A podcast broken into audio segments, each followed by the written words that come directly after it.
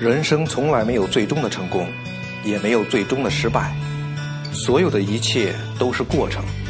重要的是，我们努力让每一个过程都精彩纷呈。大家好，我是郭白帆，每个周三在这里分享我创业正在经历的点点滴滴。你或许看着我犯了许多错误，直至搞没了公司；又或许看到我想尽办法解决了问题。取得了一点一滴的进步，无论如何，你总有所获。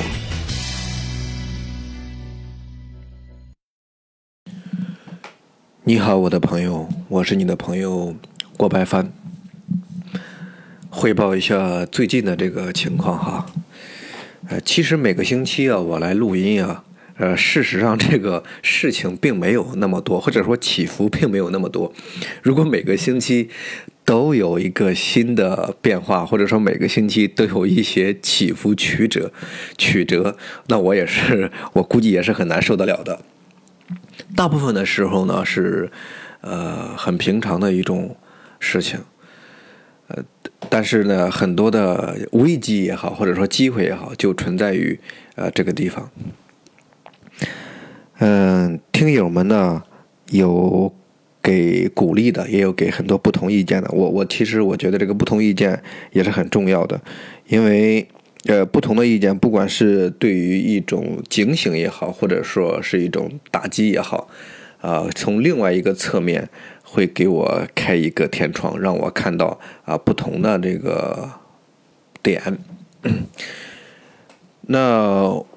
我们这个产品现在主要的销售渠道呢，就是啊，在这个淘宝平台，还有我自己的这个小程序商城。啊，大家也如果看过淘宝平台的，应该也知道我们的销量其实一直是呃谈不上都不温不火这个词儿可能都不能用，因为不温不火相当于是一般。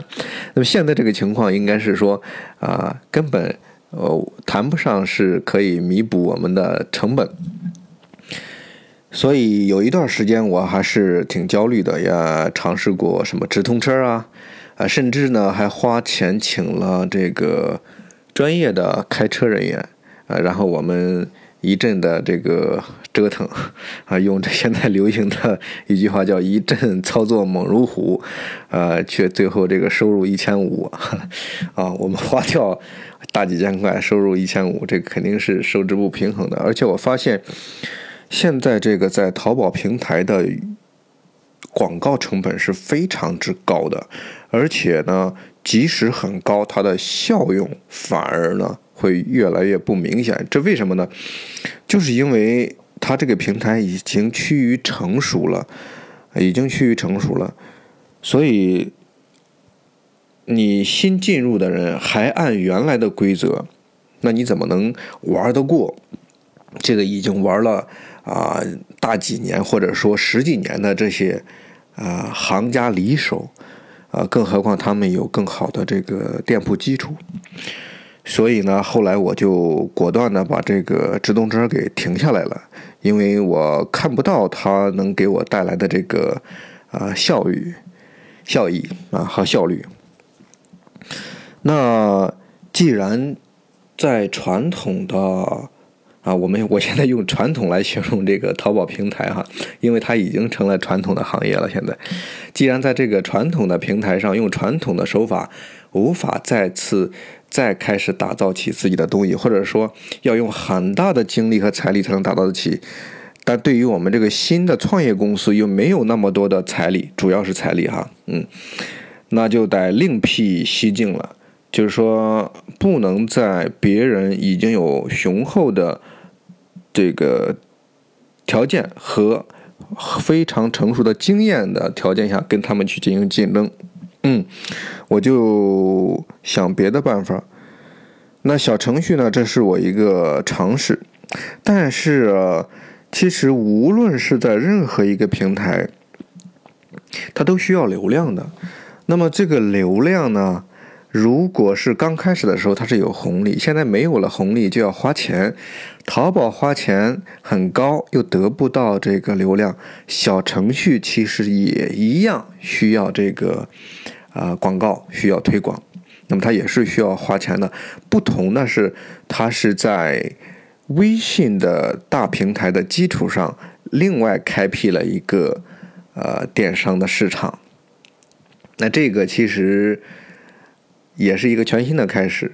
在我尝试之后呢，我就发现这个东西，你要么呢，你前期就有一定的品牌知名度，比方说你已经是一个很成熟的品牌，那么你开了一个自有的小程序商城，那么会因为你的品牌的影响力，会马上获取一部分流量。相对于我们这种新开始的，我发现还是要花钱。还是要砸钱，所以这又回到了这个资金的这个问题上。所以很多的这个设想和策划都被资金给卡住脖子了。这也是我为什么嗯没有停止寻找这个投资的原因。因为只有有了这个钱呢，我们才好去开展一些事情。就像我们假如说要攻城掠掠地，如果只有这个。战术的安排啊，战略的制定，但是没有兵、没有枪、没有炮，那这些战略、这些战术都无法去实施。所以，同志们呢，第一桶金很重要。我在这里告诉大家，如果现在大家有一个创业的想法，将来不管你能不能拿到投资，你最好有自己的第一桶金。那这个第一桶金肯定是很难弄了。如果你一开始没有别的途径，在短期内掘到第一桶金的话，那请你一定要有一个良好的积蓄的习惯。不要以为小钱就不是钱，其实你慢慢积累几年下来，你会发现你还是有一点小有积蓄的。至少在你刚开始要做一件事情的时候，你可以先把它投入进去，因为。你再去找投资人，如果你只凭一张嘴，你一点都不投入的话，我相信这个也是挺难的啊。除非你这 你本人的这个呃能力展现的特别的让投资人相信，嗯，或者你的项目一听啊就是未来的阿里巴巴或者未来的呃腾讯，但是这我觉得这个是挺难的，所以呢，呃，要从早开始做打算。因为大部分人啊，包括我自己，在刚开始的时候，啊，开始挣工资、拿工资的时候，啊，经常都是，呃，不说月光吧，啊，至少也一个季度里面有两个月是光的。嗯，现在想一想，如果当时比如说每个月存去呃一部分的话，可能累积个几年呢，你还是会有一部分启动资金出来的。嗯，这个跟大家分享一下。嗯。那假如说，因为我现在啊还有两个两个投资呃方向，两个投资人嘛在谈，但还没有结果。假如说这两个都没有结果，我怎么弄呢？那不能咱们这项目就停下来呀，我肯定还要想别的办法。有很多时候啊，这个人呐被逼一逼之后，可能会想出一些啊。全新的方法，与众不同的方法，也许这是从另外一方面来讲，也许它是一个好事，就是啊，逼着你想了一个啊，所有人都没有用过的方法，那所有人都没有尝试过的方法，说不定呢，它就是你开拓新局面的开始。这就突然间让我想起来，以前是我不是记得是哪个公司的老板。呃，记者采访他，问他说：“你现在这个企业做到现在这个程度，你最怕什么？”呃，他略加思考，说出来的话呢是记者没有想到的。他说：“我最怕的是那些还不知名的啊，很小的啊公司。为什么呢？因为他们没有我们的经验，没有我们的平台，没有我们的资源。但是，呃，恰恰是因为他们没有这些平台和这些资源，他们会。”打破所有的规矩，他们会成为行规的打破者，因为他们只有打破行规，另立一个局面，才有起来的机会。就这个是很可怕的。事实上，其实想一想，很多这个商业历史上的故事，好像还真是，就是。呃，颠覆或者说是打破一个巨头的企业，往往不是跟那个巨头平起平坐的这种同等量级的对手，而是新起来的无名之辈。啊，我希望我也能想一个啊，我特别与众不同的方法。嗯，当然，我并不期望于它啊一下暴起，我还是觉得啊应该有一个沉淀的时间，因为我觉得对于品牌而言，它跟人的成长其实是差不多的。就像人，他没有可能说从三岁哗一下子一下子就达到一个呃成人的这种素质。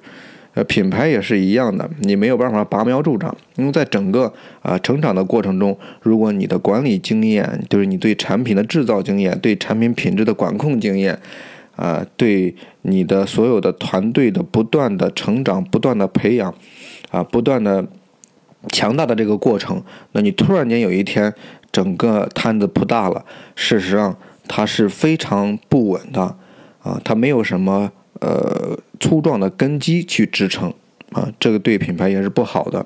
这也是为什么有很多的品牌，它可能通过呃非常鬼才的营销点子或者是营销策略，在短期内红遍大江南北，但是呢，又在短期内因为产品的问题，去失去了大家对它的信任。那这个时候你再去重新起来，呃，是不可能的，因为如果你是一个坏人。突然间有一天，你说你你你开始变成好人，我想大部分人还是在短期内很难接受的。嗯，品牌也是如此的，所以很多做品牌的还是如履薄冰的，他们每做一件事情都要考虑到这个对品牌伤害的这个风险性。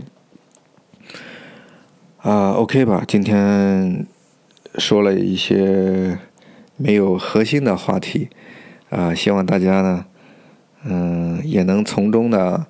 稍微的听到一些对自己有用的，OK 啊，今天就聊到这里。我是你的朋友郭白帆，下个周三呢，我们不见不散。